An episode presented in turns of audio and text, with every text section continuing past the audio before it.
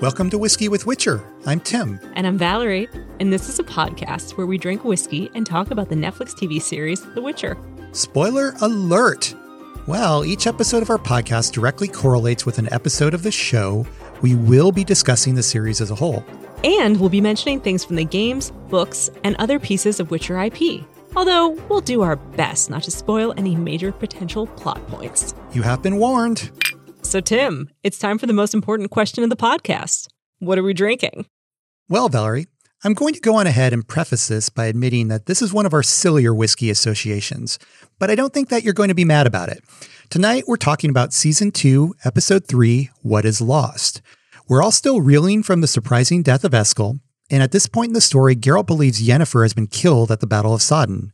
In addition, the climax of this episode hinges on whether or not Yen is willing to execute Cahir to prove her loyalty to the Northern Kingdoms.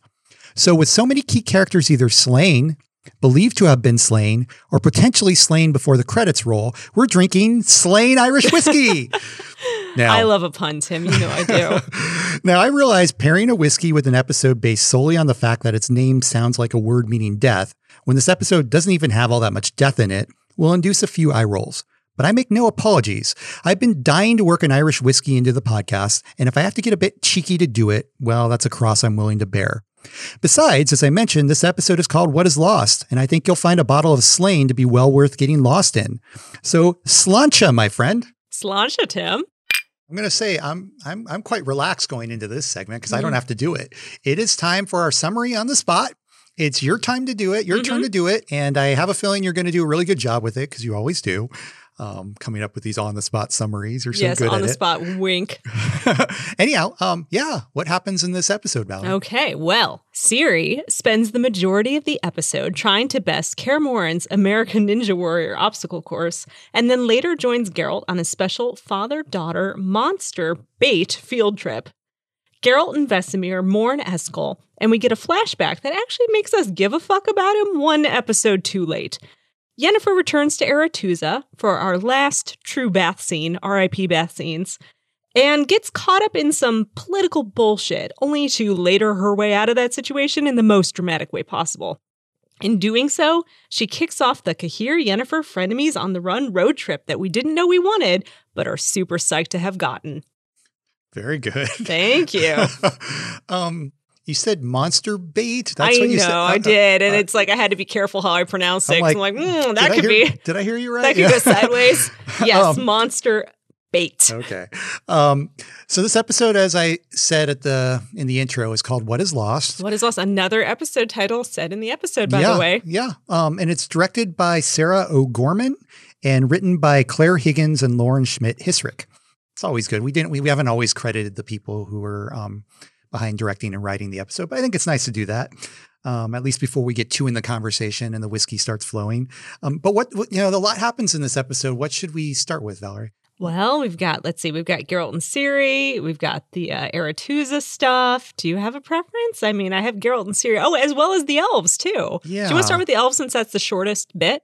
Yeah, we could talk about the elves. Um The elves are in um, Sintra now. Yes, Fringilla, Francesca, team up. Yeah. My yeah. Uh, new O T P of season two. Now, you told me what this ship is actually called, and this is a ship name I really like. Yes, and apologies. I saw someone on Tumblr did create this, and I do not remember the username, and I have not been able to find it since. You know, yeah. It's one of those moments where you're like, I should bookmark that, and then I didn't, and now it's lost to the ages. So, so whoever you are, I love the ship name. It's amazing. It's called Frin Fran.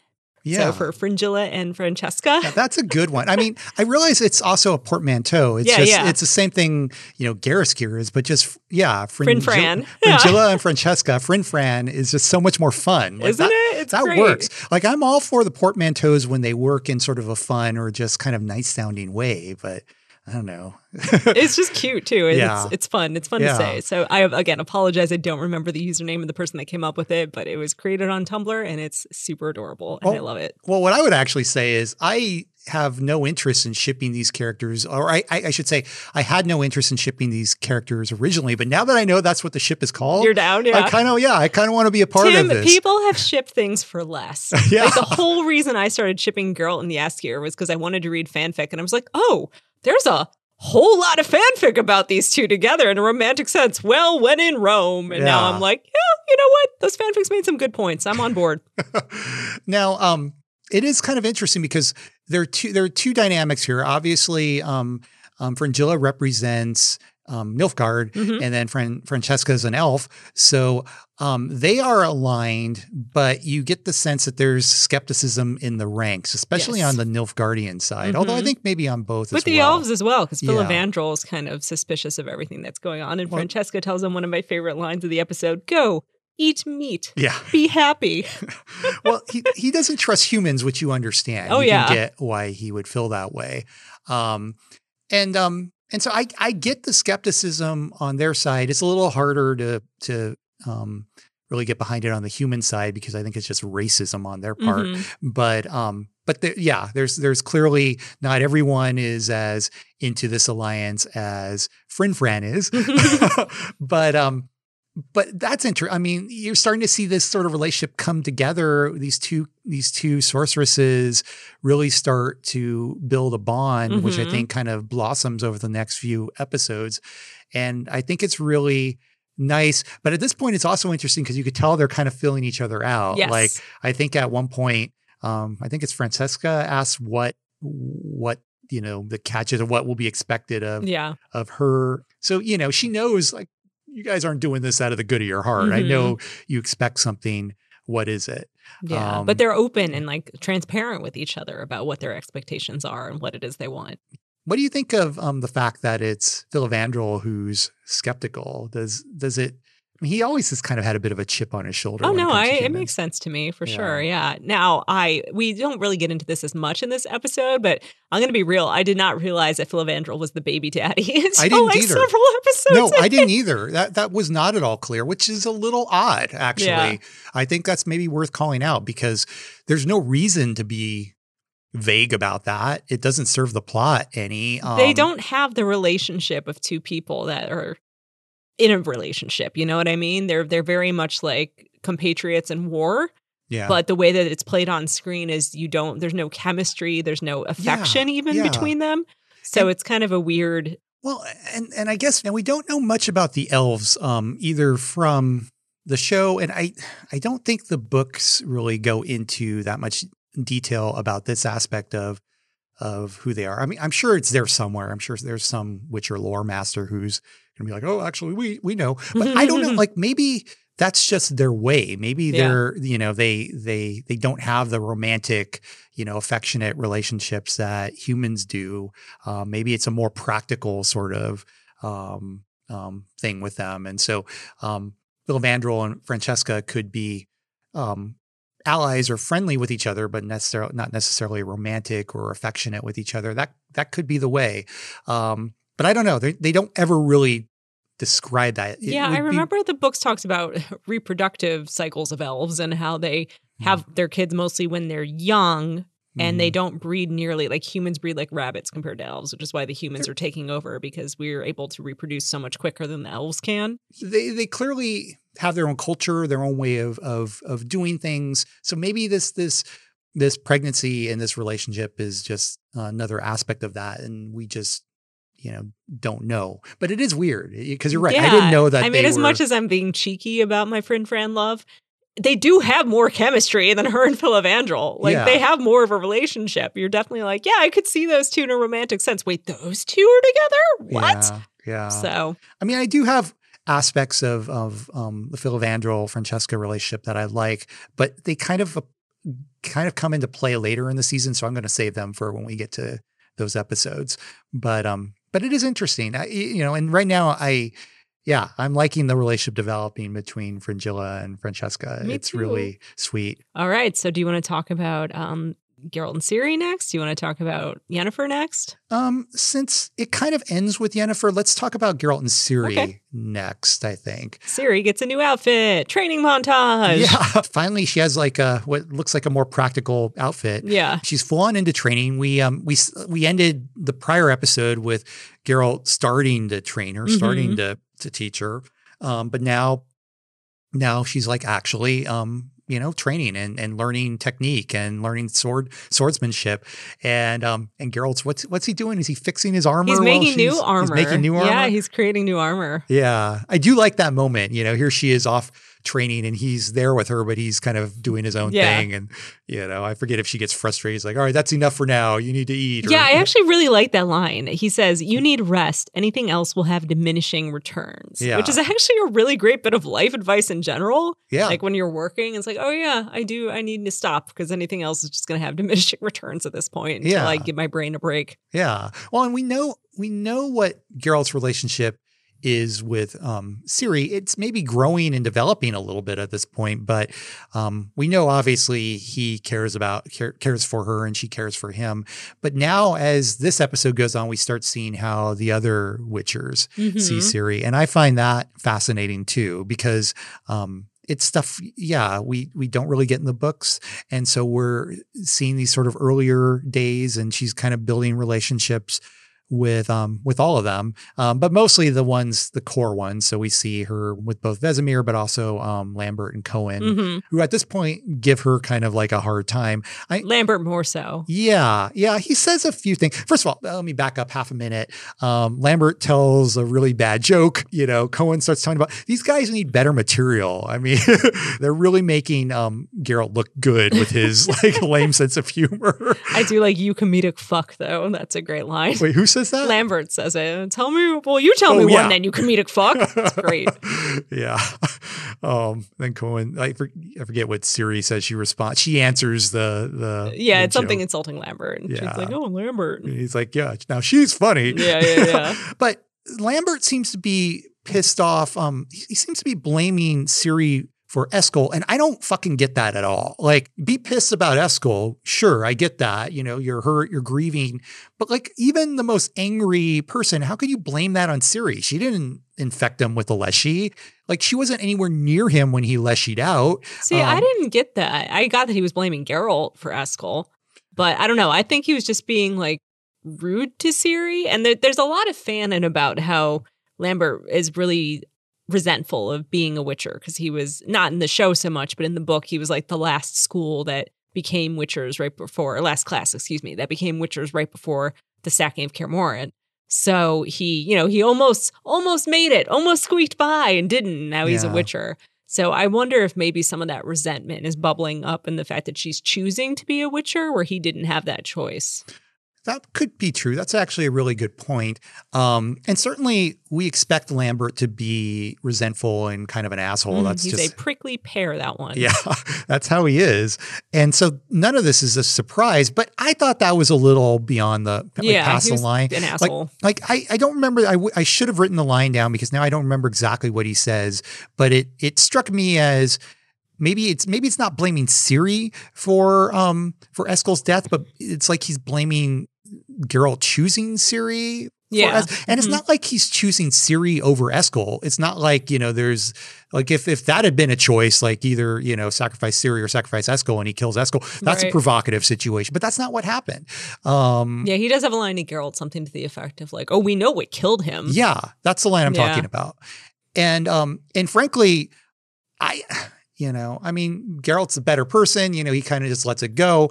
I'm a little surprised. I mean, I guess he's not really so hot tempered. He's not yeah. one to, but I mean, it is, it is, you know, kind of an insult um, to him, to Geralt, I mean, to um, Ciri, and even I think a little bit to Eskel, because none of that is what happened. And Geralt is grieving Eskel as well. Um, I wish which, he was grieving Eskel a little more obviously. Yeah, I feel fair. Like it gets a little lost in it. He's kind of just like, and I know Geralt's a very like, He's push it down, person, stoic, yeah. don't emote, whatever, yeah. keep it all inside. Yeah. But for from a narrative purpose, it is kind of like, okay, bro, you just like killed your best friend, your brother, and there's well, what, there's not a whole lot going on. You know, we don't really see the reaction to that so much. Maybe he's not showing his emotions. It's just, that's not what he does. Um, but you do get the sense that it's bothering him mm-hmm. because, you know, you get that flashback. Oh, the which, flashback. Which, um, yeah, and, and your your your comment earlier is fair. Um, we get it after the fact. To quote a, my, a friend of mine was texting me while he was watching the episode for the first time, and he said, "Oh, look, the flashback that should have gone before to give weight to his friend's death." and I can't say I disagree. Yeah, I mean, part of me agrees and part of me disagrees with that. Like, I do kind of like that it's different. You know, it is a different approach getting a flashback after his death. Like, it would have been a little bit more typical and tropey to get it before. But...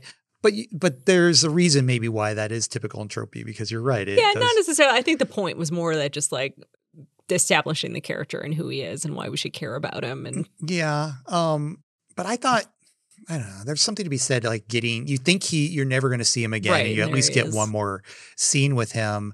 Um, that said, I feel like for me, the flashback, all it largely did was make me angry because um because you're getting you're seeing this sort of brotherly, right. friendly relationship um between these two witchers that you're not getting on the show, and it was it was taken away from us because of that that creative mm-hmm. choice, and it just kind of made me mad about that again. Yeah, I agree. You know what I'm not mad at though? Ponytail Geralt. Yeah, the one and only appearance of Ponytail Geralt. Yeah, yeah, his beautiful Renaissance hair. Yeah. Yeah. Yeah. No, that, it is kind of fun. They do seem younger.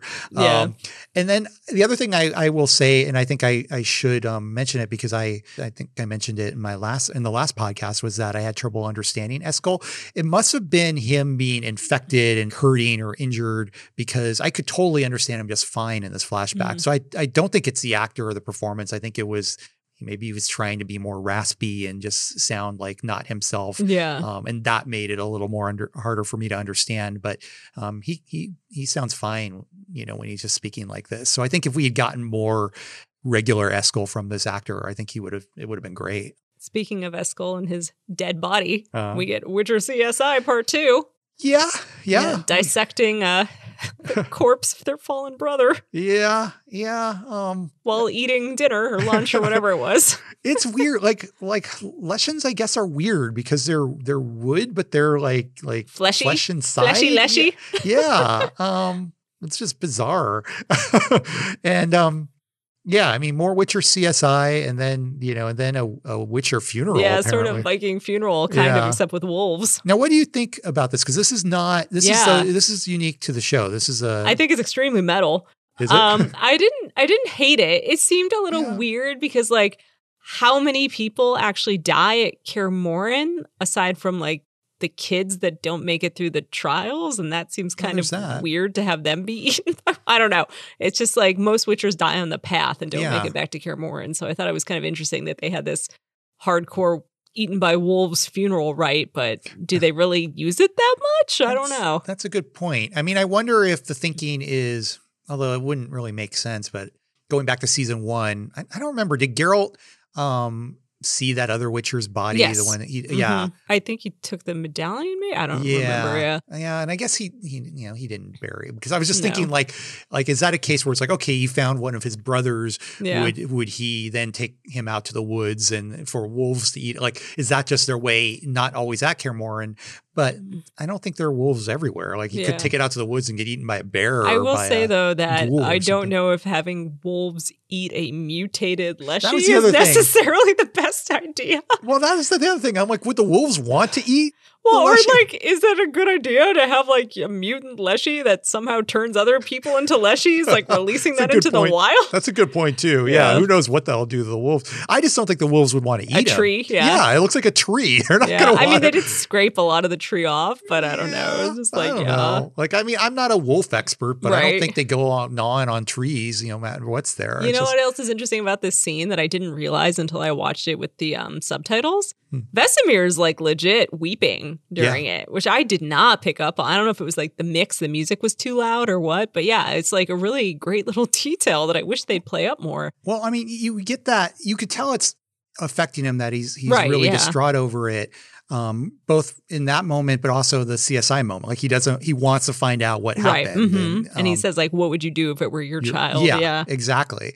Um, and, and so it just shows that Vesemir, who, um, who is a little of a bit of a gruff dad, mm-hmm. I think, as, at least as he comes off in, um, in the show, he does really care about the remaining Witchers. He does see them, you know, as his as, children, as yeah. his children, and you know, they're they're a family. And I, I think that's a theme that, you know, it's there throughout this whole season. Yeah.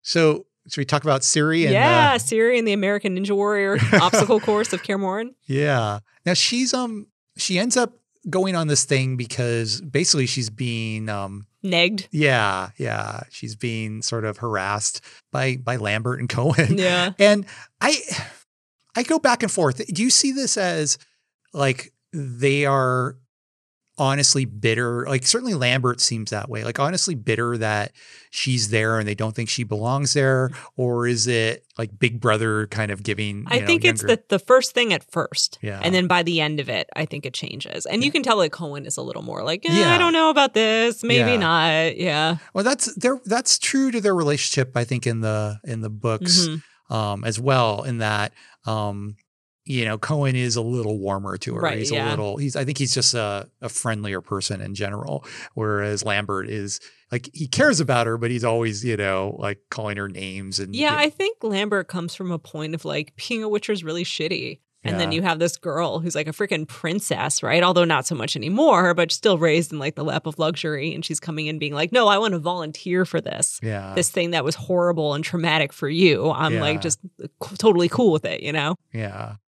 And maybe he, in some way he's trying to scare her off of that in a way of protecting her. I don't know. I might be reaching. Well, how, how much does she know at this point about what being a witcher is? Like, does she know about the trial of the grasses at know. this point? We don't know. Yeah. I mean, she might not. So she, you know, she's at the point where it's like all fun and games right now. And she doesn't yeah. realize how, how serious it is. So, um, I mean, that's, that's a little level of sort of understanding that I don't think really affect, because yeah, um, obviously Lambert would see it that way. She's seen it a little bit differently. I mean, Lambert's right. It's not something to just kind of jump into, and it probably is something that she really doesn't want. She may right. want to learn how to protect herself. You know, she may want to know, learn the knowledge she can from them, but she doesn't want to get mutated and go right. through that process. She may think she does. And, we, you know, certainly that's something that comes up. It's not really something she wants. Yeah. I but he it, does change his tune he a does. bit going forward. And by the end of it, when all the witchers are gathered out there and they're cheering her on, you actually see Lambert like giving her advice yeah. and saying, like, do yeah. this, do that. Yeah. No, you got to do this. You got to protect that. And da, da, da, exactly. Da. Yeah. And I do like that part. But let's, you know, let's talk about the gauntlet itself. I one hundred percent feel like I could have done the first part of the gauntlet very See, easily. I the think, second part, not so much, and definitely not the swinging, jumping part. But like I'm, that, that balance beam was nothing. It was not, so wide. I'm not going to. I'm not going to argue with you saying that you can do it, but I don't think I could do it because you just um, don't run the whole thing. You like get to the first thing, you stop, you let it go, you move think, a little inch, you I stop, think, you let the next one. I think it's harder than hard. it looks. I think it's harder than it looks. I think. um You know, it would be tricky. Now, that said, I do agree the next thing looks way oh, more yeah, crazy. It's like way harder. Yeah, yeah. Um, but I think the pendulums are are probably more difficult. Like, it's one thing to to look at someone doing it and you're like, yeah, yeah I can, I do, can do that. Yeah. But like, then when you're actually on this, you're like, whoa, that beam is not quite as big as I thought. Yeah. And these things are moving fast. And I don't know exactly where to stop so that I don't get my ass hit or. Now I one hundred percent know, my, could not my, do the swing, jump, swing, like then hang and then swing again. No, that uh, would be terrible. I would not be. um, yeah. I'm like, that one, I don't know. It's funny. It's like, you think you could do these things, but yeah. you know, like all of them would probably be really challenging, but that second one just looks impossible. Oh, yeah, yeah, yeah. And for good reason, those, those pendulums and everything looks pretty heavy, but yeah, you could tell like they, they don't sugarcoat it. No, this is she gets beat fucking up. hurting her yeah. when she, when she hits the ground, it looks painful. Yeah. Um, Not enough snow to cushion that fall. Yeah. Yeah. And she takes a while to get up and, you know, and you're not always like you often will cut before she does. So you're like, uh, you know, hope she's okay. But she does keep going and does get gradually get through. And like you said, as she goes on, the witchers start getting behind her. More of them yeah, come out and cheer her on. And, um, And, you know, and it, it, I, I'll tell you, the first time I saw this episode, um, the very first time I watched it, I got downright giddy looking yeah. at her, watching her go through this. Um, one, because it's something I've been looking forward to. Um, we know that this is part of her training. This mm-hmm. is part of her story. Um, even, you know, if you play the game, that's, it's a tutorial is basically yeah. Ciri kind of going through the, as a, Ciri as a, as a child going through the training, going on the gauntlet and everything like that. So it's, it's, um, it's something that, you know, uh, if you've experienced Witcher and other forms, it's there. And, and so I was excited to see it. But then also um, Freya Allen just kicks ass. Oh yeah, she did a great job. She's doing such a good job. I mean, her performance is great. Like I said, you, you know, you feel her pain when she gets hit by these things, but also her determination mm-hmm. really comes through, and you want her to succeed. You want her to show these like fuckers that almost she almost does. Yeah. What do you think of Geralt's line? I think it's bullshit. I so hate it. So close. Yeah, yeah. A lot of people do. I actually thought it was really funny, uh, but I do. I'm kind of like, yeah, why don't you talk about why you hate well, it? Well, all right. I'm being a little unfair because it makes sense for the story they're telling. It's just, um, and you know, definitely this is stuff we'll go much deeper into when we get to our off the path section, but it's, it's, it's not how Geralt, um, is in regards to this in the books. You know, he's much more supportive. Mm-hmm. And, and I guess that's really it, is you want him to be supportive of her. Because she's trying like so hard. Yeah. And it's a, and she wants to impress them all, and yeah, it means so much to her. And, and it's then, such yeah. a, it's such a he, like, cold yeah. remark. Like, like I would have rather see him come out. It wouldn't have made as good of, of T V, but I would have rather, um, like I'm thinking as a father and as, as mm-hmm. a, as a son as well, you know, I, I'd rather have seen him come out and seen her out there and said, get your ass down here. You're going to hurt, you know, yeah, no, yeah, no, no. Yeah. like, like that wouldn't, you know, that would, that would, like I said, not make for good T V, but it would show like, he's scared, he's yeah. scared. Whereas this sort of so close, it just, it's a little bit of, um, we talked about this before, Geralt, an invalidation, yeah. you know, of, of something she just did. She practically made it through. Right, right. Um, like, you know, she made one bad little, like she fell off of something. She fell, you know, she kind of tripped over the finish line basically, yeah. you know, um, but she made it through the race. Yeah. And that's a huge accomplishment, you know, as, as a dad, I'd be like, I'd be like, that was amazing. That, yeah, don't yeah. worry about the end. That was, yeah. you know, so I don't know, like, like that just kind of rubbed me the wrong way. And it's not, it's not in true. Um, it's not keeping to what happens in the books, but it's, they're doing things a little different here, and I can respect that. So it's true for that. I just, I didn't like it. No, um, I get it. Cause like, I, I, I'll be real. I did think it was funny. It mm-hmm. made me laugh. But from a character point of view, especially because Geralt is so supportive in yeah. like all other aspects of this episode and the series as a whole, he's constantly telling her like, you can do anything, yeah. you know, you can play anything, your mind, anything, da, da, da, da. So it's a weird. You didn't find it departure. Invalidating though? Oh, a little bit. Yeah. Yeah. Like, um, like she had. No, I was of two minds of it at first. I was like, oh, that's funny. And I was like, oh, wait a minute.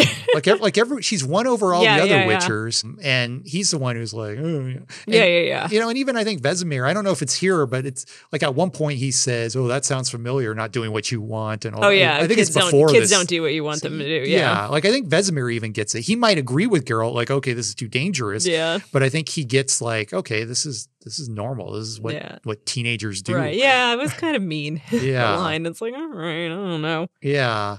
Um, and you get, you know, you get some, some interesting stuff afterward. I mean, he explains why, mm-hmm. you know, he feels that way, but it just angers yeah. Ciri. Yeah. And then he does have a line where, and this is an echo of like the line he says to Yennefer in the dragon episode, uh, you can do anything. Doesn't mean you have to. Yeah. And that's like, she said, I can take care of myself. And he's like, you don't always have to. Yeah. So like he is like most of the time supportive dad. So yeah, that line does feel a little weird. But like yeah. speaking of that scene where he's bandaging up her wounds later, Tim, it's time for wound care with Valerie, part two. Why is he bandaging it over her bloody torn shirt?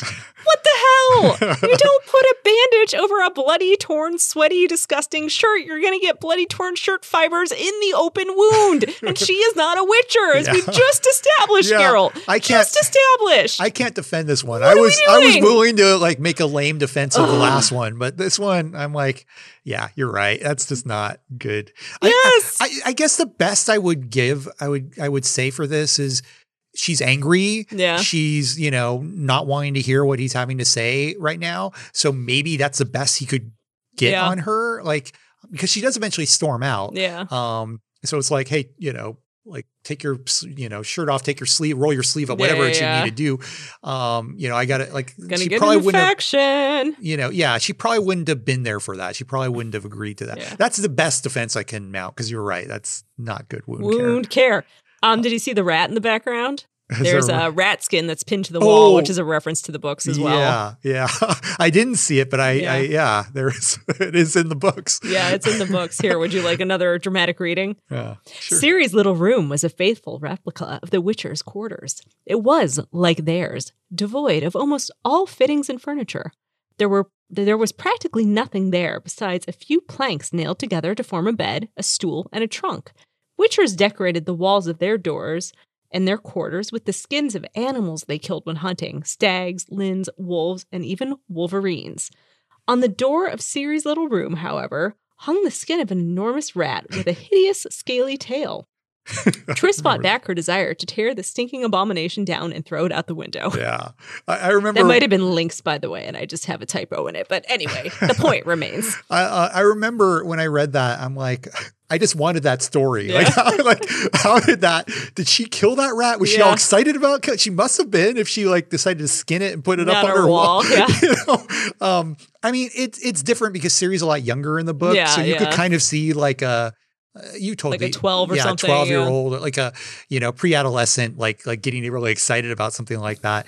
Um, Ciri, as at the age she's at in yeah. the show, I don't know. I don't know that she'd want you know a dead rat on her wall, but you know it's cool as a little Easter egg. Speaking of like walls, mm-hmm.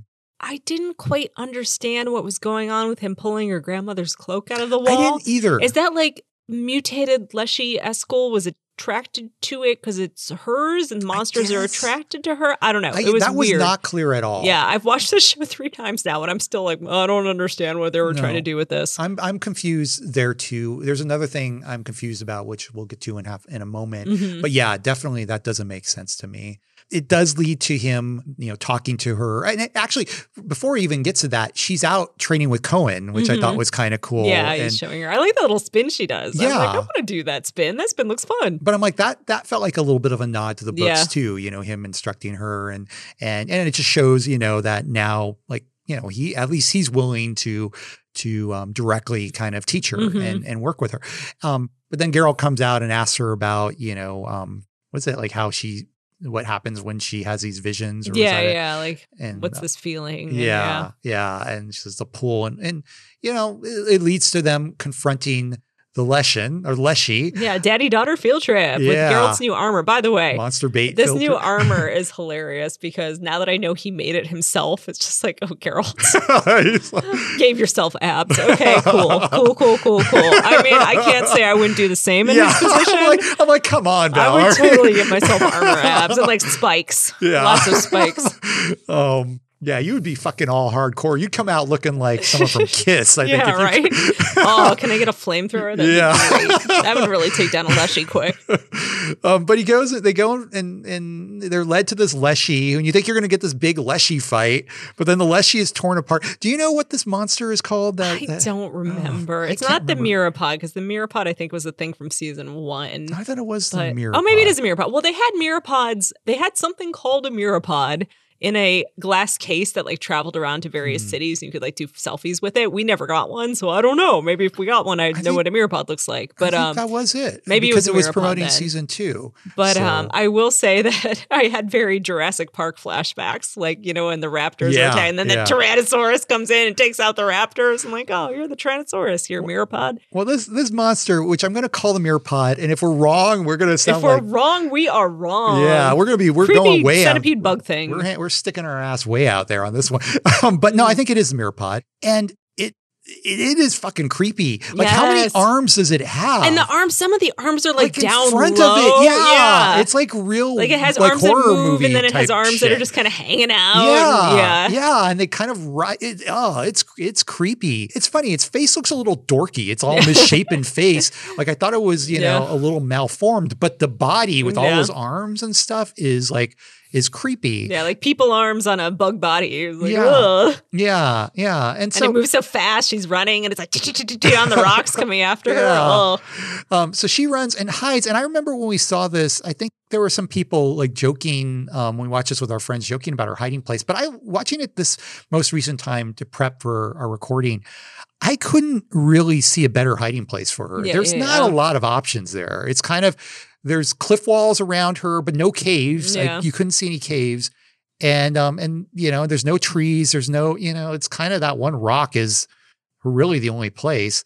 Um, and it does, it does end up working out for her. I mean, she, she comes close, yeah. the, the, the, the monster finds her, but then Geralt comes and would the and monster have done anything though? If it yeah. did, because I feel like monsters, monster bait, like monsters like Ciri. Yeah, that is true. And it is kind of just standing there. Like, yeah. you know, it doesn't attack quickly if it's going to.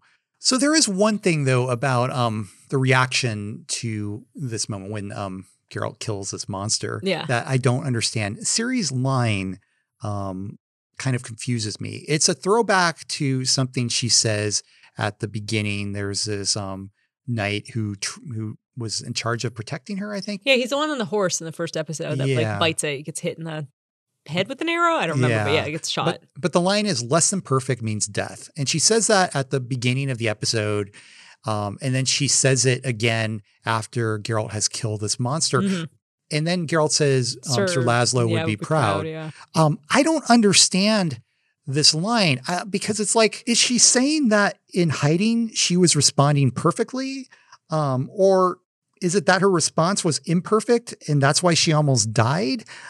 I mean, I don't quite get the less than perfect means death. Tim, thing. You are not alone in that. Okay. I don't know what the fuck she's talking about because she doesn't seem like she was. Like they, she got cornered into a wall and the monster almost got her if not for Geralt. Yeah. So, and so so maybe she's saying, you know, I need to be perfect. I wasn't perfect there. But then, Sir but then why would, would Sir, La- yeah. Sir Laszlo be proud? Yeah, yeah. exactly. And, and so then if it's like, oh, she did well, I don't know what she did well, other than hide. Yeah. Um, but then she was found. So she didn't really hide yeah. that well. I mean, I think she did the best, like I said, I think she did the best she could.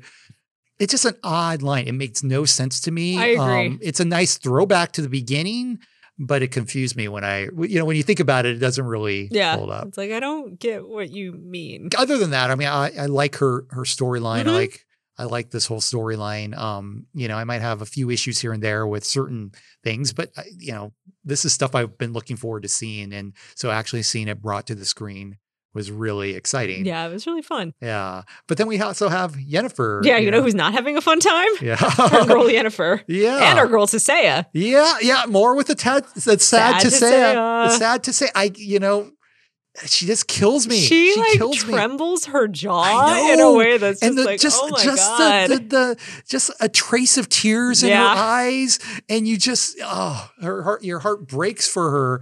Um, she's carving, I'm assuming that's the monolith. Yeah, that, she's carving the monolith. Yeah. That's the, and, and the memorial to all the people, the sorcerers and sorceresses that died, died defending Sodden. Yeah. yeah. And she's putting Yen's name on it. And then Yen shows up. Yeah. Surprise, um, motherfucker. Yeah. And, um, And well, she, I guess she shows up, you know, uh, just a bit after when it's the whole group is together, right? Which is also like, surprise, yeah. motherfucker! But um, but I, again, I love Tissaia's reaction yeah. when she shows up. It, it, you could tell she's happy and excited, yeah. but she's also trying to kind of keep can, her can conceal, don't feel. yeah, and and just the reaction on her face, like you know, the bit of acting, yeah. uh, Mayanna Burning Burning does there is um is amazing. She's like, very good. She's I will so say good. We do stand her, but I mean, she's like you can see who that the good. And not that anyone's bad, good's not the right word, but like there are some actors that are far above and beyond and just doing the Lord's work. And she's definitely one of them. Yeah. Yeah. She's so good at her craft. um, so, um, so yeah, I, I, I, you know, you got Yen shows up. It's um, been a month since the battle. It's been a month since the battle. Mm-hmm. Okay. She shows up and, you know, you're excited. Like, like you're, I, I felt a lot of joy that, you know, Tissaia knows she's alive, yeah, that yeah. they're, they're, um, there and you know, but you get immediately you get it, the whole thing is sort of tainted by politics. Mm-hmm. Um, like you know, she can't really be the hero that she deserves to be, even though she fucking won the battle right, right. for all of them. You know, they have to kind of let Vilgefortz, you know, take the credit, even though he fucked up. You know, yeah, yeah, yeah, yeah. like he got his ass beat by Cahir, you know, yeah. and used up all of his magic, and you know, yeah, like had needed Yen to bail him out. Now, to his credit, he doesn't. He's not the one who diminishes mm-hmm. her. That's all fucking Stregobor. Stregobor being racist. He yeah. called her quarter elf later. Like uh, it's a slur. It's like oh yeah, Stregobor. Stregobor and then the, um, I'm forgetting the other, Artorius, is that his yeah, name? Yeah, I think so. Yeah. Fringilla's I mean, he's, uncle. He's a little, he's a little less so, but he's, he's just very, you know, um, very patriarchal is mm-hmm. the way I take it. Um, oh, but, I do. Speaking of the patriarchy, I really love Tessaia's line where they're like, how could any of us have known? And they're like, because we told you. Such a good line. Uh, oh, greatest line. You know, we get a cool bath scene. Our final bath scene, Our sort final, of, of the episode. Our final real bath scene. Our final real bath scene. It is a disappointingly chaste and sexless bath scene, though. What? Oh, you want to see all the sorceresses. I mean, like, I'm just saying, season one, you yeah. feel like you would have. You yeah, know? Yeah, yeah. I don't know. Um, like, like nothing. Like, I, yeah, I, I don't know. I'm not going to lie. I kind of wanted to see them all just, you know, get in the bath and get it on. Yeah, I mean, right?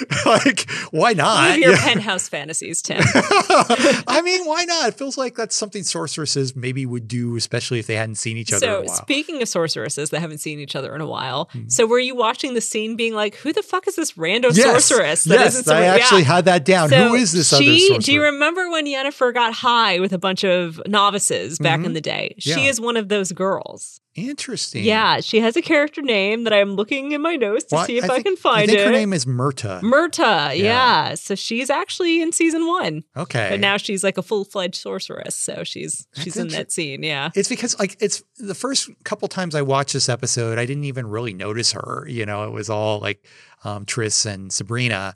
And then this time I'm looking, I'm like, wait, no, who's this other one? And yeah. the only reason I know her name was just through I M D B and looking, you know, yeah, I looked at the looking credits, at it, yeah. and I'm like, I'm like, oh, that actress looked like the the sorceress. Oh, her name's Myrta. Okay, mm-hmm. yeah, so. She's one of the the novices from before, from season one. She's yeah. now a full fledged sorceress. But speaking of Triss and Sabrina, uh-huh. we get some really sweet moments with both Triss and Sabrina, where yeah. Yennefer and Sabrina are frosty to each other, but in a fun way. way. Yeah. yeah, yeah. And then like Triss is still recovering. Now we promised. We would talk about the wig again. yeah. The wig, Tim. Uh-huh. The wig. I mean, I, the wig is, I don't feel any differently than I do last time. I, I mean, I don't There's know. a little call out where Yen's like, oh, you look different. And Triss is like, so do you. But yeah, she doesn't, though, aside from the fact she's not wearing makeup. Yeah. Which I do like. I like that a lot of the women are not wearing makeup this season. It's kind of fun. But yeah, it's... uh I again, don't hate the wig. If, if this were our first introduction to Triss, wouldn't have had a problem with it. But just the fact of kind of what the wig represents yeah. and the fact that they kind of bowed to these people that were like pitching a fit online. And also like, okay, look, I'm a very, very Caucasian lady who's about to t- talk about this, but she, the, the texture of it is also very, very Caucasian leaning.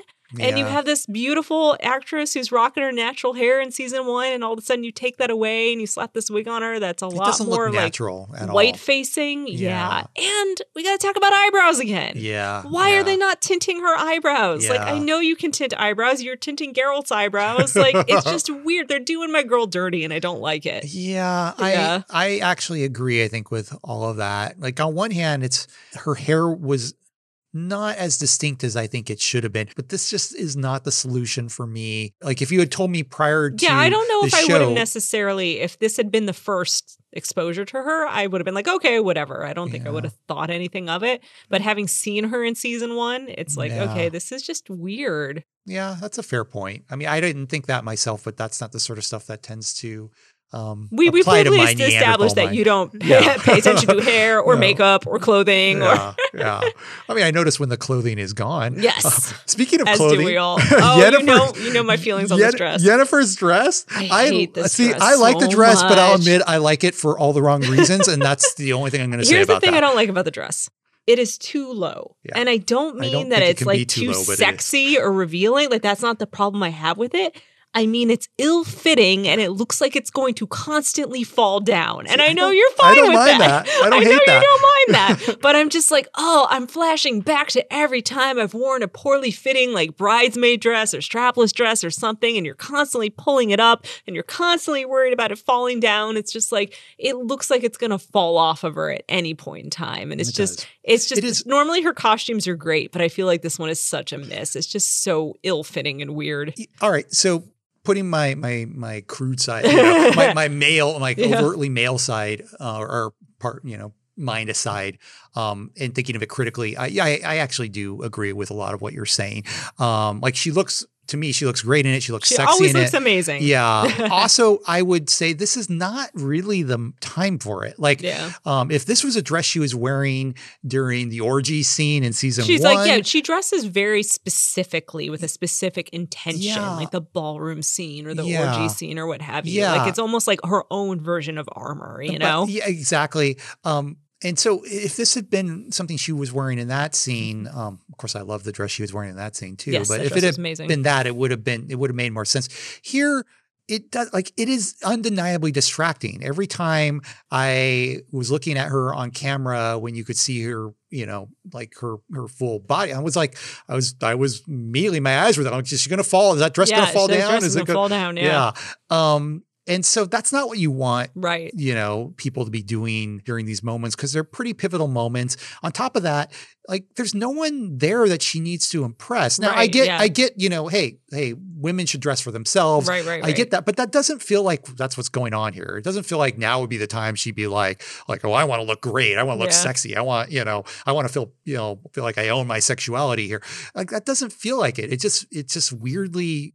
You know, it's a weird. It was like a loner dress that was just in the basement because yeah. she doesn't have any of her stuff. Yeah, I mean, I will point out this is the last time we see her cleaned up um, yes. for a while, so it's kind of the last nice dress we see on her for a while. Mm-hmm. Take that for what it is, you know. And then we have my girl Sabrina rocking blue again. Sabrina is committed to her blue. She yeah. always looks good, though. Mm-hmm. I mean, they all look good. Even Triss, I think, looks good despite the wig. Oh, yeah. Um, she's awesome. And I, I love Triss. And I love the styling they have with her with the high-collared stuff because yeah. she's been burned and she yeah. doesn't want to, like, show that off necessarily. Yeah, she doesn't and she's get still, in the bath. yeah, she's not comfortable yet. Yeah. And it's interesting that she doesn't feel comfortable with this group because these are like her her close friends. Yeah. Um, so, you know, that feels, I'm not saying that doesn't feel um, real to me. It actually does. I think it says a lot about what she's been yeah. through. And like we previously established, it's been a month. Yeah. So it's only been like one month. And we don't know how far into her convalescence she is. Like, because yeah. last time we saw her, she was almost dead. Yeah. So like how, how long has it been for her? Yeah.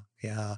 Why do you think... Um, your opinion, um, why do you think she carries those scars? Because they could fix them. Could they? They don't in the books. They don't. Like well, she... they, they fix her. All right. So my, my reading of the books is they do fix her. They just can't quite get rid of everything. Like I, I yeah, my I think read that's of the my book vibe is, from the show too. Like she's got some, but they're not like super obvious. Well, you don't, you don't, you obviously can't see them all, right? But they look pretty hardcore to yeah. me from what you can see.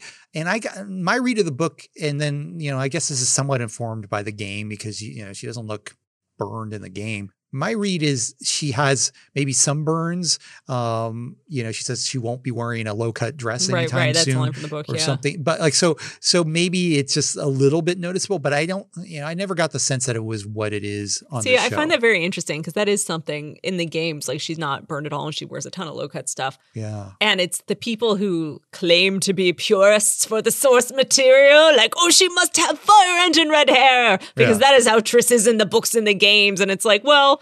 The games aren't necessarily adhering to canon because she doesn't have any burn scars. Yeah, so like, yeah. eh. I, you know, I just thought like they're just, they're, they're subdued. Like it's yeah. this sort of thing, you know, like you notice the flaws in yourself. Mm-hmm. And so maybe she's like, I'm not going to wear a low cut dress because I don't want people seeing these, but you know, I don't know, like, like they're so subtle that yeah. most people probably wouldn't. That's just, and I, that's my maybe very generous read of it, but they're bad. They look, they look bad. They look serious here. Yeah. I got the sense that magically they could repair it. I mean, you know, they, they Just magically Yennefer, repair a yeah. lot worse. Yeah. Like, you know, we see in a scene we'll get to in just a moment, um, you know, fucking Stregobor completely yeah, repairs his let's well let's transition hand. to that. So like Stregobor doesn't have hands. Yeah, he yeah. has like illusion hands that seem to still do all the stuff that non-illusion hands do. So yeah, I mean that's obviously meant to be a surprise. Yeah. Um, but I'm curious, and I meant to I'll admit I meant this is something I meant to look up, and I I never um I didn't get a chance to do before we recorded. Falka. Falka. Now, yeah. Is is Falka? Um, Laura Doran's daughter? I thought she was Laura Doran's granddaughter. Is that it? Okay. I think because the mo her mom's half elf. Okay. And uh, Laura's Laura Laura blah, her daughter is would be half elf because okay. she's a full elf and her husband or lover or whatever was human, human okay. sorcerer. So I, I think it's like her daughter and then Falka is the daughter, daughter of that after. daughter. Okay. I, I will admit, and um, I'm going to say this right now to anyone who's listening who knows this material really well. This is one a- aspect of the books and the lore I I am not very informed on. It just always kind of confused me.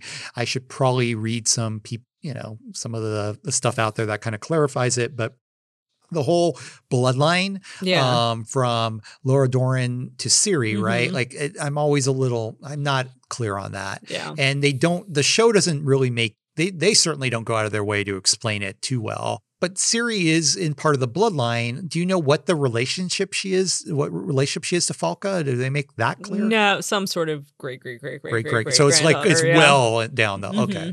Um, yeah. I mean, there's, there's, there's stuff that plays into this whole thing later in the season, which I, I guess we probably shouldn't get into. I mean, now, Calanthe's but, her grandmother and it's yeah. not Calanthe's mother. So yeah. it's at least two, you know, two to, five generations yeah. back, I would say. But it confuses confuses me. Like it, in the in the books, it's kind of brought up in sort of like, you know, this sort of lore dump. And, you yeah. know, I just, I kind of, my eyes kind of glazed over and, you know, it's never been what I've been most Well, I on. can tell you that based on my timeline, uh, Stregobor was born in seven eighty-six. And mm. I think we're now in twelve sixty-four or something like that. So... So he's old. He's old. old. Yeah. But sometime in there, yeah, the Falka thing happened. So interesting. Okay. So, um, so obviously he's he doesn't trust elves. He's you know he doesn't trust anyone. It doing some like, propaganda, which some, my boy Istredd kind of yeah, shoots down a little bit. Yeah, yeah, yeah. But then he insults. Mm-hmm. He insults Istredd. Like the, the thing that's maddening about Stregobor, and it makes him a good a good villain and a good antagonist, is like. People who kind of confront him, confront him with things that should work, right. yet he somehow kind of weasels out of it yeah. and gets the people who are making decisions it's or like who the are captain in the, of whataboutism. Yeah. Yeah. And people buy into it. Mm-hmm. And that's what drives me nuts. Like, you know, he says something, I don't remember what it is, but he said something, he's like, oh, a historian should know better to yeah, history. Yeah, yeah. I don't remember what it was that he's saying that to, but like, like the, the class laughs, yeah. you know, and it's like, all right, so they're not on Istred's right. side here. Like, and there's moments like that throughout this episode. A lot of which, you know, some of it comes out of the confrontation between him and Ciri, yeah. um, which is pretty fucking bold. Like I thought, you know, at first I'm thinking like, what is he, how is he? Istredd and Yennefer, you mean? No. Um, I mean, no, Stregobor and, and Yennefer. Yennefer. You said yeah. Ciri. Stregobor oh, oh, and Yennefer. Oh, sorry. No worries. We're both, we're both dropping How the wrong names. How much whiskey have yeah. you had? Now I want to see a, um, a confrontation, a, con- a confrontation between, um, Ciri and Istredd, since you know yeah, right? we both dropped those names. Um, no, um, yeah, Stregobor and Yennefer. I mean, he just that's badass too. Yeah, yeah. Like first of all, I love the line about the men lurking. Yeah, what is that? That was fucking great. Well, because first of all, it's Vilgefortz. What is it with men the... lurking about this place? Uh, yeah, yeah, Yennefer, I feel you there. I mean, because Vilgefortz kind of creeps up on yeah. her, and then um, and then Stregobor. Yeah, yeah, yeah. Um, So, you know, but Stregobor actually attacks her, yeah. um, you know, magically. And then Tissaia, you know, fucking like just has a badass moment yeah, where she pulls awesome. him out. You will answer for this. Um, but he doesn't really, you know, he doesn't really like she tries to, you know, get rally the people against him. But he, you know, again, he weasel, he fucking weasels out of it. Yeah. And I don't, I really don't understand this plot line where Yennefer killing Cahir is somehow going to prove that she's not a spy, because if she was a good spy, wouldn't killing Cahir like let her keep spying? I don't yeah. know. It's weird. It makes no sense to me. It is, and it, yeah, it is a weird sort of plot point. Like that's not what what sorceresses do. I yeah, mean, that's not it's you, weird. Putting myself in Stregobor's shoes. Actually, there's a couple things about Stregobor. First of all, clearly he doesn't trust Yennefer. Yeah. So putting myself in his shoes, I don't, obviously I don't like the Which, guy. Which like, but, I can understand because she kind of pieced out yeah. on the whole brotherhood. Yeah. Yeah. Like I kind of, I can kind of get where he's coming from there. He's going about it in a really like asshole way, but like I get where he's coming from. I also think he, they suggest like in their, um, their sort of confrontation that he's kind of also a little jealous of her. You know, mm-hmm. I think he wants he'd love to tap into fire magic mm-hmm. himself. Like he, I think he asked her what it was like or something at one point. And, um, And and so you get the sense that he's also kind of jealous of her. So there's a, a pretty interesting dynamic. Um, so I, I, you know, I get where he's coming from. Um, but then, you know, like the fact that he's able to kind of swing everyone, you know, over, and that Vilgefortz doesn't have enough clout to mm-hmm. kind of stomp it down, or Tissaia doesn't have enough. It, it's just, the whole thing is maddening, and it results in, yeah, kind of a weird sort of turn of events. Yeah, well, Istredd gives her a heads up that Stregobor, yeah. you know, he's like, hey, if you want to get out, you should do this instead of this, because yeah. he's got spies at the gate. So good job, Istredd. Way yeah. to like learn some lessons and not be a total pushover. Yeah, no, Istredd is definitely, you know, he he's playing his own game this season, and he I'm is, here for it. He is, but he also is playing the right game. Yeah, I think. yeah, yeah. Um, like he's on the right side of things, I think, here. And I'm, you know, he, I'll say, like, we'll talk more about Istredd as the season goes on, but he definitely, I, I like him more this season than I did mm-hmm. last season. So I'm, you know, like I'm not, I'm not going to say I ever disliked Istredd. He just was never my favorite character, but now I'm starting to like him more. And then, um, and that, but yeah, this, this execution is sort of a weird, bizarre yeah. um, thing. I mean, I like the scene. I Her like, dress is fantastic. Now, this dress I can get behind. This yeah. dress has cool shoulder pad details. Yeah. Like, I like it. Yeah, dress is good. Um, the the set, you know, mm-hmm. this outdoor sort of setting. Our um, first exposure to like the various rulers of the yeah, Northern Kingdoms. Yeah. Like we met Foltest, and it's kind of it's kind of cool, even though Foltest is kind of a little bit of a a jerk and yeah. not like a, like he's no one's favorite character, but it is kind of cool seeing him bre- back. You yeah, know that yeah. it's and like seeing a, him like. groomed and in charge yeah. and like in his power, and not like this weird sad sack that we saw in yeah. the first season. Yeah. But it's like, it's, it's a cool little through line, you know, like we, you know, his, his, his part in the greater narrative mm-hmm. um, is, is only just now becoming clearer, but it's like, yeah, he was there from the beginning. You know, we saw him in those earlier season one episodes. Like he also shows up in the, the finale too, at the very end.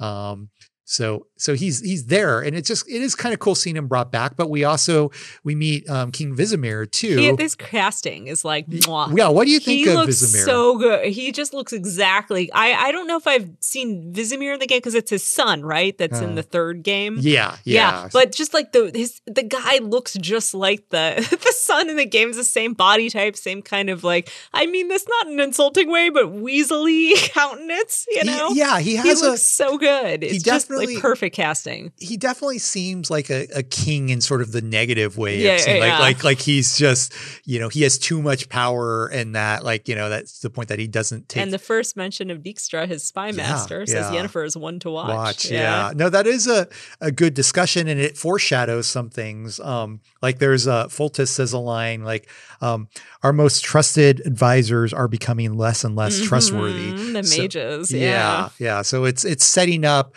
this sort of um, schism that is is kind of in the works, and that I think plays out as um, this larger storyline, um, both this season and presumably in future seasons um, goes on. Like you're just now getting your first little taste of it.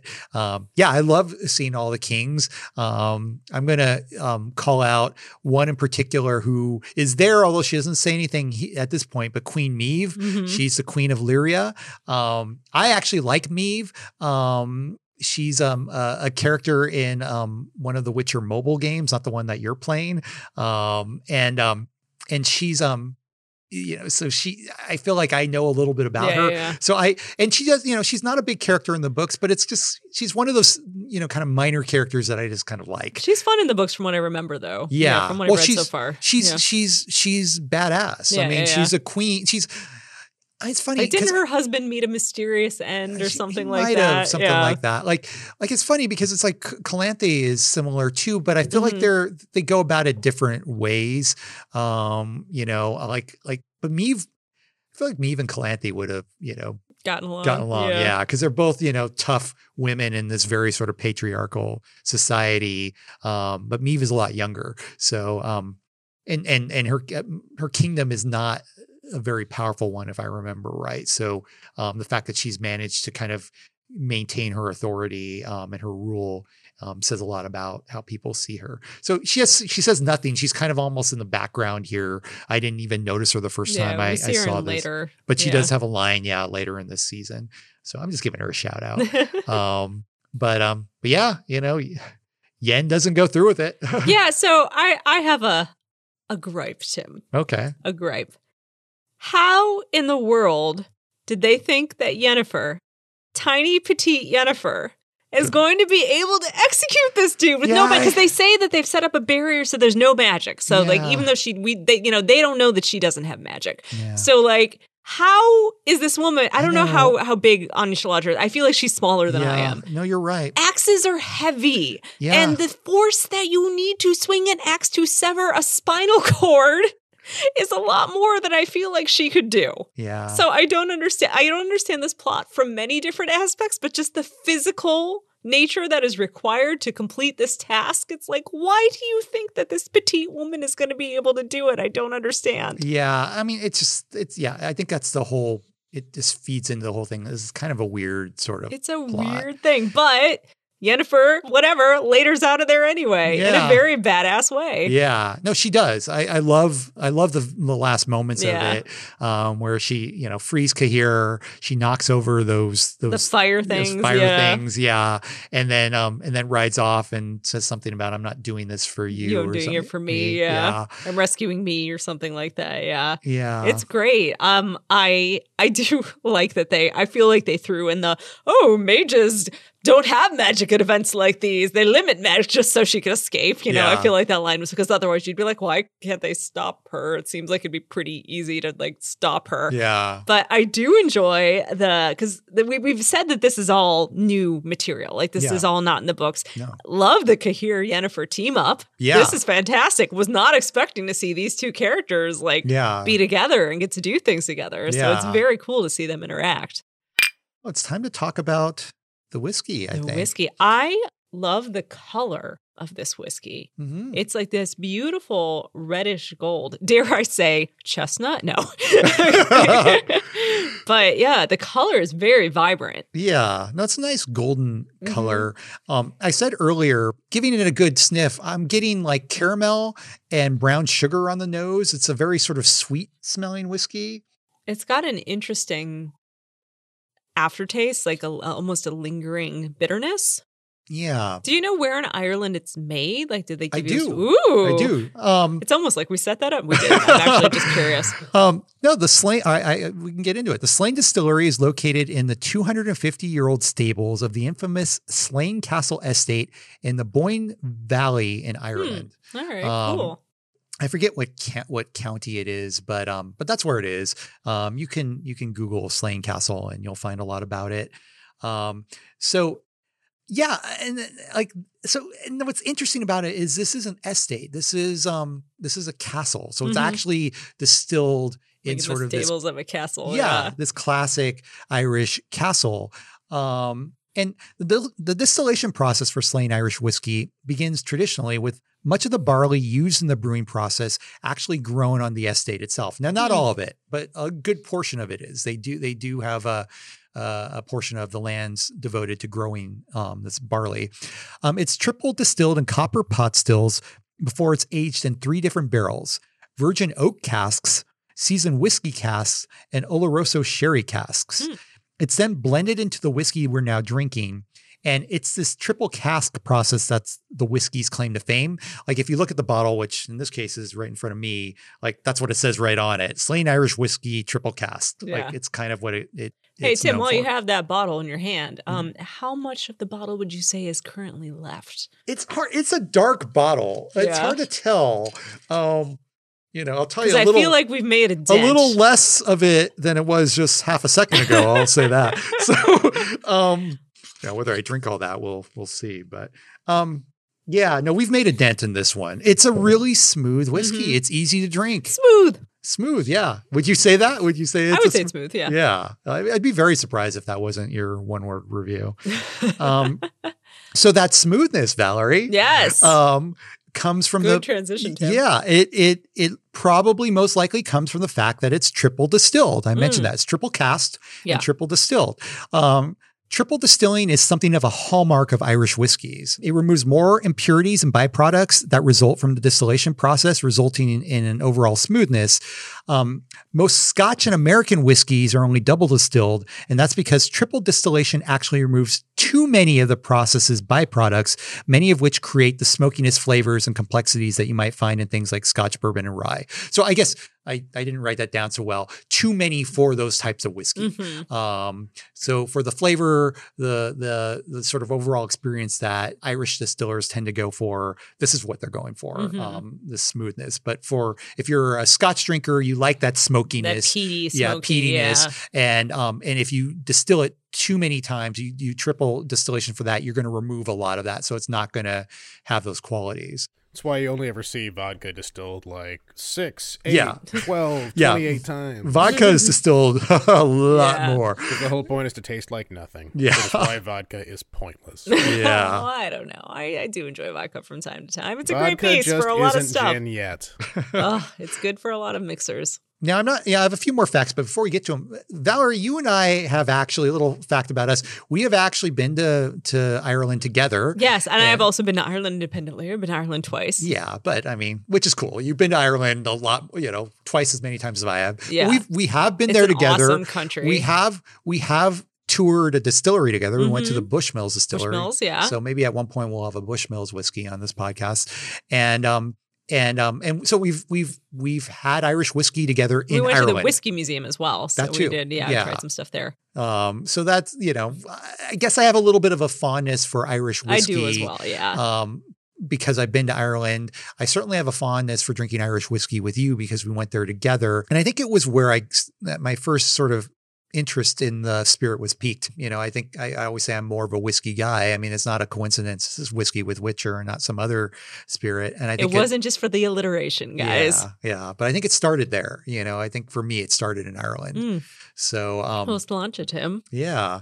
Um, a little bit more about Slane. Um, Slane Irish Whiskey was originally launched by members of the Cunningham family. I think I'm pronouncing that right. Um, they're the storied Irish clan who built and now live in Slane Castle. They still live there. Um, Slane Castle Irish Whiskey brand was launched in two thousand eight by Alex Cunningham with his father Henry and his stepmother Iona. And it was owned by them until they sold it in two thousand fifteen. Now Slane is owned by Brown-Forman. Um, now Brown-Forman, if you don't know them, they're a huge spirits company. They're the owners of Jack Daniels. Mm. That said, say what you will about corporate acquisitions. One interesting fact about Slane is that they weren't actually distilling the whiskey at Slane Castle until Brown-Forman acquired it. They were just aging it and finishing it there and using a distillate from another distillery. It was Brown-Forman who built the stills and turned the Slane Castle facility into a proper distillery, which you can now visit and tour. Um, a little more I, love for those particular corporate overlords. Uh, if you've ever been to the Jack Daniels distillery... Um, I have not, but I uh, would, I would totally tour it if I, if I was ever, it's Tennessee, right? Yeah. In, ten, yeah. in uh, Lynchburg, Tennessee. Yeah. Uh, it's a great tour, and it is still like exactly the, the distillery that it was, you know, in, you know, the seventeen hundreds or whenever Jack oh, Daniels nice. first came out. Yeah. Yeah. Yeah. Very no, cool. I mean, yeah, like I said, t- say what you will about these sort of big companies, but I mean, I've certainly... I'm not, I'm not above a good, you know, a good shot of Jack every now and then. So, I mean, I like their products, and I think this is a, a really good one hey, too. Hey, Jack and, and Coke has got me through many a wedding. Yeah. So, and in this case, like, yeah, I, they really, because of their, um, you know, the, the sort of money they were able to bring to this transaction, they, they basically made, um, Slane Castle into a proper distillery. Mm-hmm. Um, obviously it's also a castle. There's more to it than just that, which actually, Um, brings me to my last fact, which is, um, you know, not to diminish Slane Irish whiskey's significance in any way, but it's not the most famous thing associated with Slane Castle. Um, the castle has a history that goes back to the eighteen hundreds and is infamous for its concerts. I was going to say, is it a ghost? No. no well, I'm sure there. Wah, I'm sure there. Wah. Are, I'm sure there are concerts. Or I'm sure there are ghosts as well.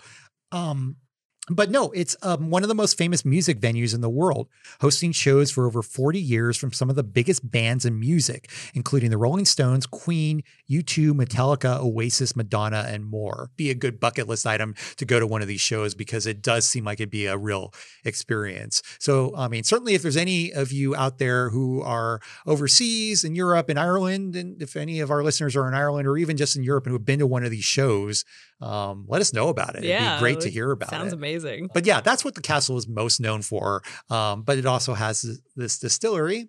And they make a hell of a whiskey. It's it's pretty good for what it is, guys. I would try it if you're an Irish whiskey fan. Yeah, all this right. is a, a very solid, like, under thirty dollars uh, Irish whiskey. Yeah. Um, yeah, Powers was the other one that had kind of, like, filled that niche for me. But uh, I may go Slane from now on. Ooh, it's a winner with producer Sean. High yeah. praise indeed. Yeah. yeah. And yeah, you were saying before, a little caramel there, a little vanilla, too. Yeah. Um, I was getting a bit nose. of banana. Hmm. Yeah. Maybe even banana bread. Yeah. Don't yeah. know how you guys can taste yeah, any no, of this. No, no, no. I, I, I know what you're saying. There's some other fruit in there I can't quite put my finger on in the uh, in the finish. But uh, yeah, definitely a big fan of this for, you know, under thirty dollars a bottle.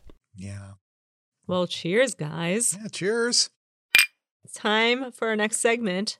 The Kaer Morhen of the episode. Now, Tim, I know that you were kind of waffling on who your Kaer Morhen was going to be. This is a tough episode for Kaer Morhen because there are a lot of people you could pick, but there's not one obvious one to me, which it usually is. Yeah. And and so it's like uh, what I'm what I find myself doing is I've been going back and forth and like, well, there's this, but then there's this, and, oh, but also, you know.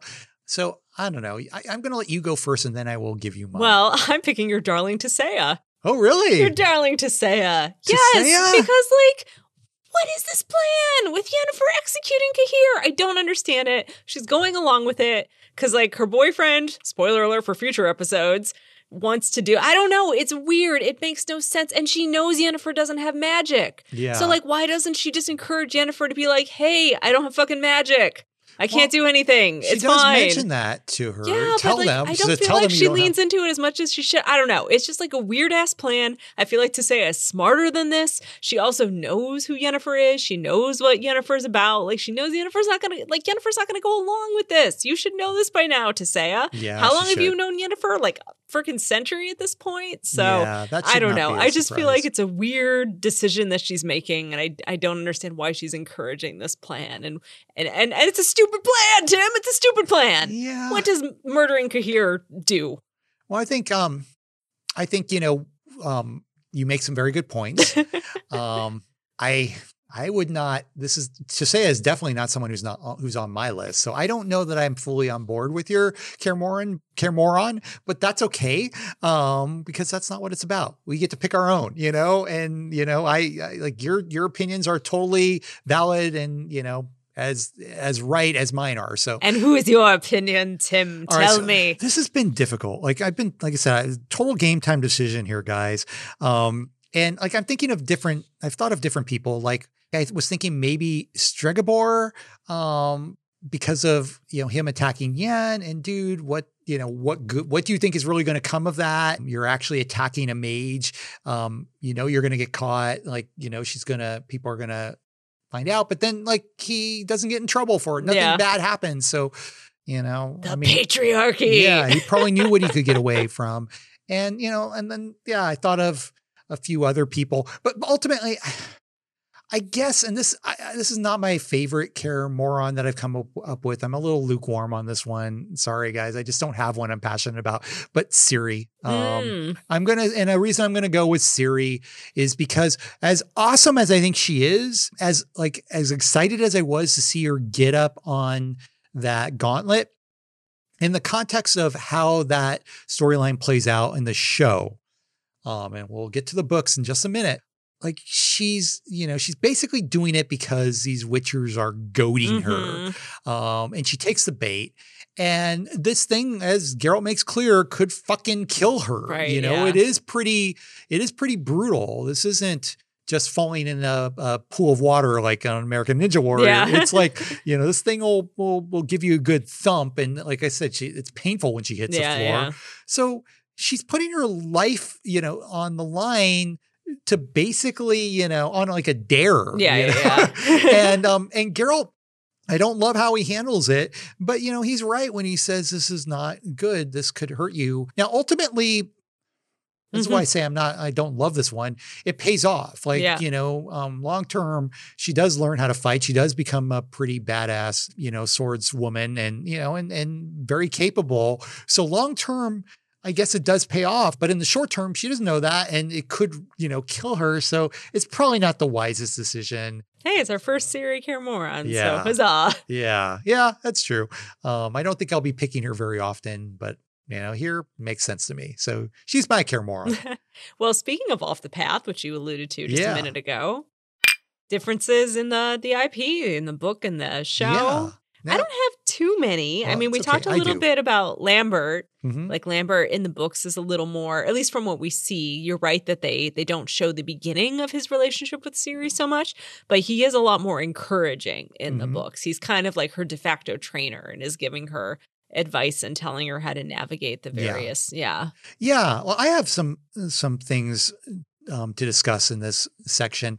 Going into Off the Path, what I went back and reread were um, some of the earlier chapters of um, Blood of Elves, particularly um, when she's at, obviously, at Kaer Morhen. Now, we talked last week about her arrival mm-hmm. and how she shows up and, you know, is greeted by guest by Eskel, and there's, um, she meets the other witchers who are there, and there's this one scene, and then it cuts. Next time we we we check in on that story, it's much further down the line.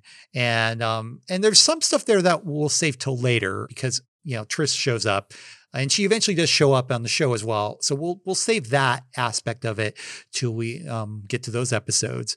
But after Triss shows up, there is some really great stuff. And I will say, actually, I think Blood of Elves may not be our favorite book, but there are, I have said there are moments I love in the book. Oh yeah. My favorite moments are the moments with her, with the Witchers, the yeah. relationships that you see there. And and I think that's relevant to and this episode. Yen, yeah. yeah. I think that's relevant to this episode. But like, I guess the biggest, one of the biggest differences, kind of the biggest place it goes off the path as far as Ciri at Kaer Morhen is um, Geralt trains her, but he trains her sort of, I don't want to say reluctantly, but maybe, uh, but also a little more gently. You know, he has her trading on this, this kind of straw dummy. He's not the one who puts her up on this gauntlet thing, mm-hmm. this pendulum thing, whatever you want to call it, in on the show. And he doesn't like that she's up there. You know, he scolds her after afterwards, as we've discussed. In the book, that is not the case. Like in the book, he, you know, he's, he's all in favor. He's training her hardcore. He's mm-hmm. going, you know, he's not, he's not holding back when it comes to her training. Um, and he actually gets scolded about that a little bit by Triss. Yeah. You know, he's, he, he has her up on this thing. He's not worried about, you know, her getting hurt for whatever reason. I mean, she does get hurt. She gets very badly bruised. I mean, we, we learned that in the mm-hmm. books, um, but he doesn't seem overly concerned about it. He's giving her, you know, some mushrooms and some stuff to kind of not so much, you know, trip the mutations, but just, you know, help her heal and help kind of shape her. So she's more in, in shape as a witcher. So it's a very different sort of philosophy with Geralt. Yeah. Um, she does get mushrooms. She does. Like, yeah. He yeah. jumps a bunch of he mushrooms does. in her soup. He yeah. does, but they're not, they don't go into them. So as far as if you're watching not the show. Yet, yeah. Well, do, do they in the Triss show? Triss makes a comment about it in the next episode. She does? Yeah. Okay. Mm-hmm. I must have forgotten about that. Um, okay. Well, then, then maybe you're right. Um, but, but you know, in this, yeah, he, he's definitely, he's giving her mushrooms and he's also all in favor of her, you know, um, like training and learning mm-hmm. how to do, you know, more hardcore, this more hardcore, potentially dangerous sort of training. So that's a big difference. But then like to what, to what you were saying about your favorite, you know, part of the, the book, and it's one of my favorites sections too, you get this great chapter or this part of a chapter. There are little vignettes where Ciri is being trained by, um, by most, you get one from almost all the people, not mm-hmm. everyone, but almost all the people who are at Kaer Morhen with her at this time. And it is one of my favorite moments because they're just vignettes. Um, and they just kind of show, I think it's almost the equivalent of like a montage. Yeah. Um, but training montage. Yeah. But it's so cool because these are little vignettes. Like most of them are only a couple pages long. There's no, it's all dialogue. Every, every one of these, it's just dialogue between her and who it is. And so um, you have Lambert, who teaches Ciri agility and sword work. And he is, his demeanor towards her is very similar to the show and mm-hmm. that he kind of is insulting to her and he kind of, but then there's like a little moment where he's like, good job. She's like, yeah, I actually have it written down. Oh, he's right. like, uh, that's it. Very good. Really? Was that really very good, Lambert? Who said so? You did a moment ago. Yeah. Slip of the tongue. Attack. yeah. Yeah. It's like yeah. really cute. It's yeah. really adorable. Yeah. So it's it's clear he cares about her, but he's, you know, he's being the big brother. He's being yeah. uh, you know, like, yeah, no, I'm not gonna I'm not gonna be nice to you. Come on. You know, you can do this. Um, and so that's his thing. Um, Triss teaches her the elder speech as well as how to apply makeup, which maybe sounds a little um I don't know, like, oh, women and makeup, but it's like, it's not, it doesn't it's come really off that cute. Way. And I didn't yeah. actually write this one down because I was going to do it in the next episode. But yeah, there's a very cute line about what is, Geralt's like, what are you wearing? She's like, it's self-confidence. Yeah. It was great. It was so cute. But it's, I I took it as like, um, um, a very sort of empowering sort yeah, of like so moment. They do it in a really nice way. Yeah, yeah. Yeah. Like she's teaching her the elder speech, but then she's like, you know, okay, well then, you know, you're curious about this. I'll show you how. That's, she teaches her that. Vesemir teaches her monster biology. And what I love about Vesemir's sequence is he's talking about, I think, ghouls and this one creature called a gravebear or something. Mm. Like, I didn't write it down, unfortunately. But like, and I think this plays into Ciri being younger in the book than she is in the show, but there's a moment like he says something like, look at this etching here, and Ciri's response is like, ew. Yeah, he's like, yeah. yeah, I suppose it's not a very nice looking etching, but it's just like such a little yeah. kid response. And you remember, yeah, she is pretty young. Yeah. and, and I thought that was kind of kind of a fun moment. Then um Cohen teaches her how to fence. Mm-hmm, which we see some of in the show a little bit. A little bit. And what's yeah. also interesting about this sequence with Cohen is um he has an exchange with her, which is given to Geralt in the episode. Mm. I don't know if you picked up on that, which is basically, um, and I didn't write the details down, but the whole line about, um, she says in the book, you know, who are the best fencers in, are you the best fencer oh, in the world? And he one. says, he says, um, not, no, I, I wouldn't, I don't know that I would be. And he's like, well, do you know who are the best fencers? Well, I, I've known people who have, who have thought they were. And, and she's like, well, where are they? I'd like to meet them. I want to become a great fencer. I, I'd like to meet these people. Where are they?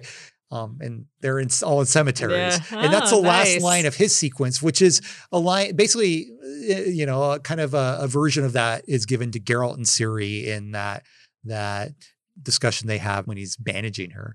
And then finally, um, Geralt teaches her the pendulum and how it simulates certain monster attacks. Um, so you can learn how to fight them.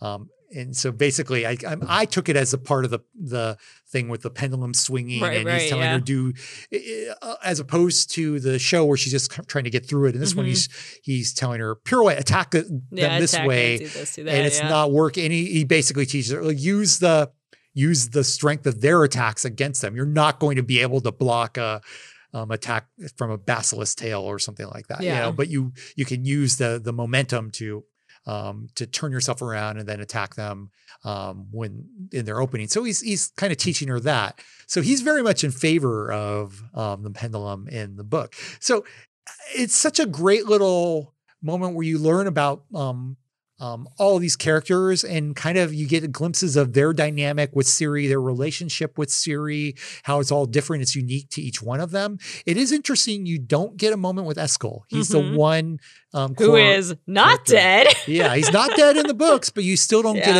a, a sequence between him and Ciri, which I thought you, I could have sworn you did until I reread them mm. recently. And it's like, nope, he's not there.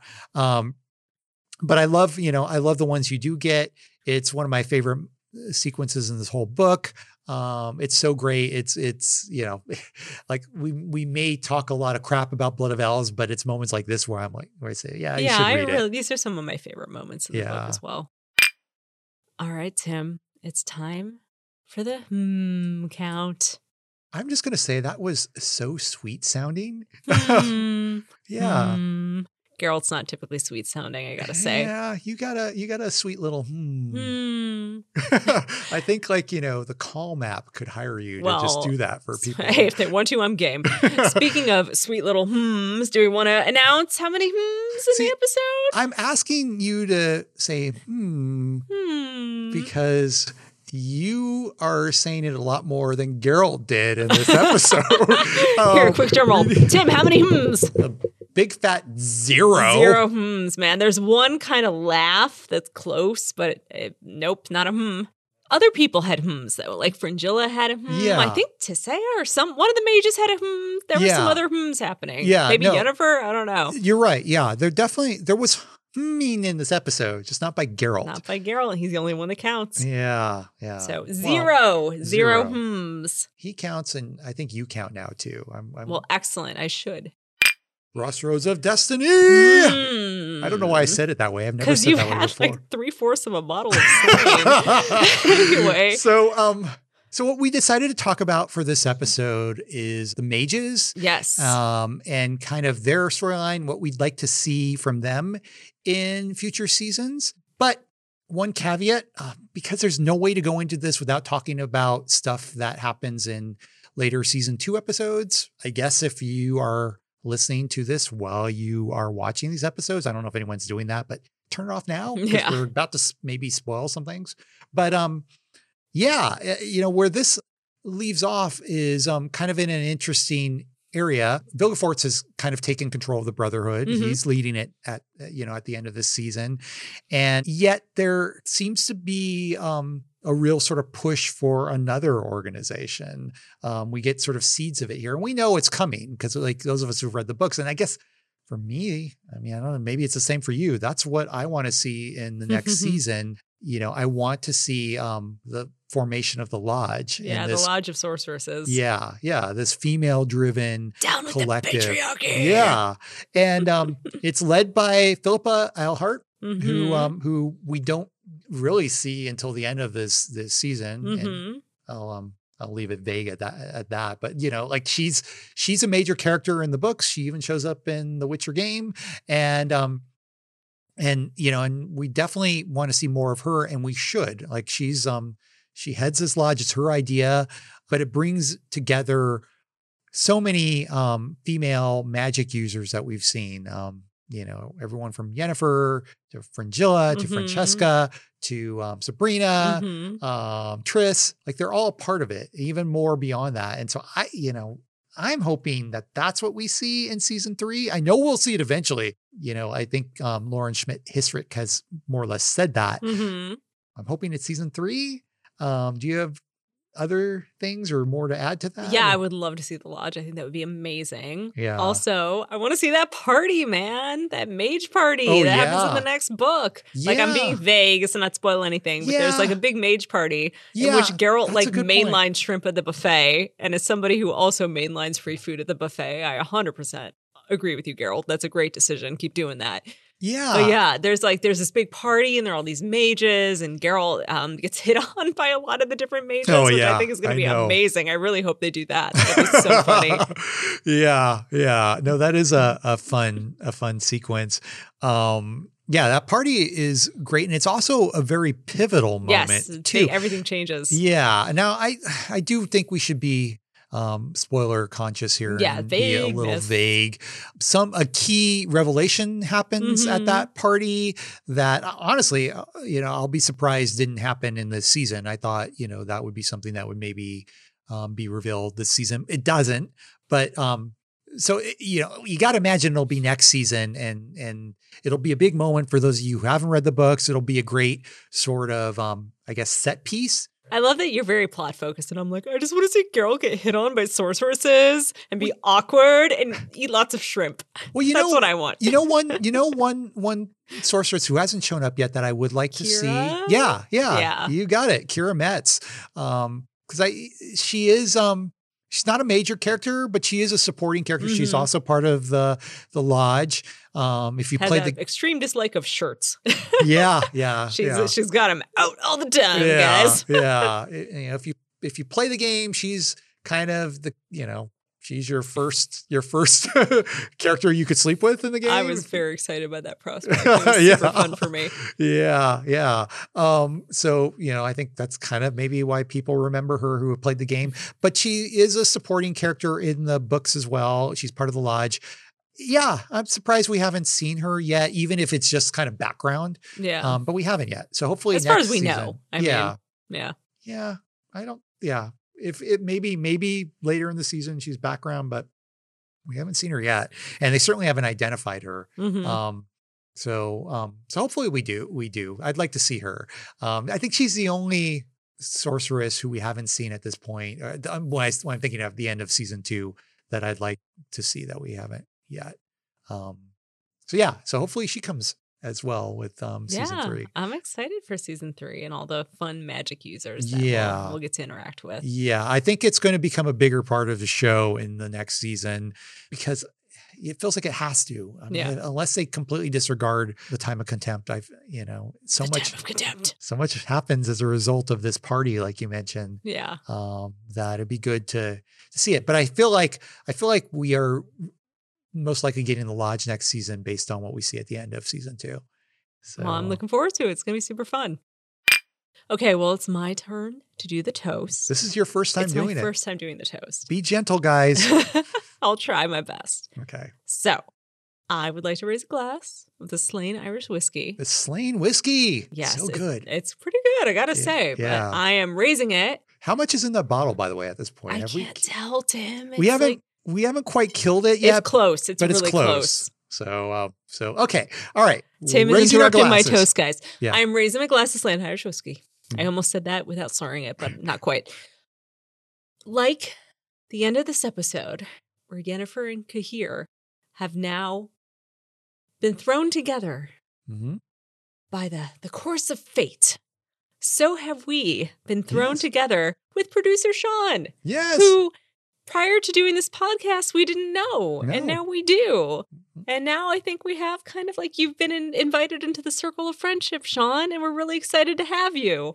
So I want to cheers to new friends. New friends. New friends, Sean. That's a great toast. Yay. You are too kind. Thank yeah. you so much. So yeah, I'm raising my glass of Slane. Yeah. Slancha. Slancha. So thanks for joining us, guys. Cheers, and we'll see you next week. Cheers. Cheers. Whiskey with Witcher is a Malcontent Media production by Tim Beadle and Valerie Petrarca. Our producer is Sean Farina. For updates, pics, and behind-the-scenes shenanigans, follow us on Twitter at Whiskey Witcher and on Instagram at Whiskey with Witcher. Want to express your undying love for Roach or recommend a good whiskey? Email us at whiskey with witcher at malcontent dot media. Who knows, we might even get drunk enough to read your email in a future podcast. If you like what you've heard, toss us a proverbial coin by rating and reviewing this show on Apple Podcasts and subscribing wherever podcasts are downloaded. Cheers!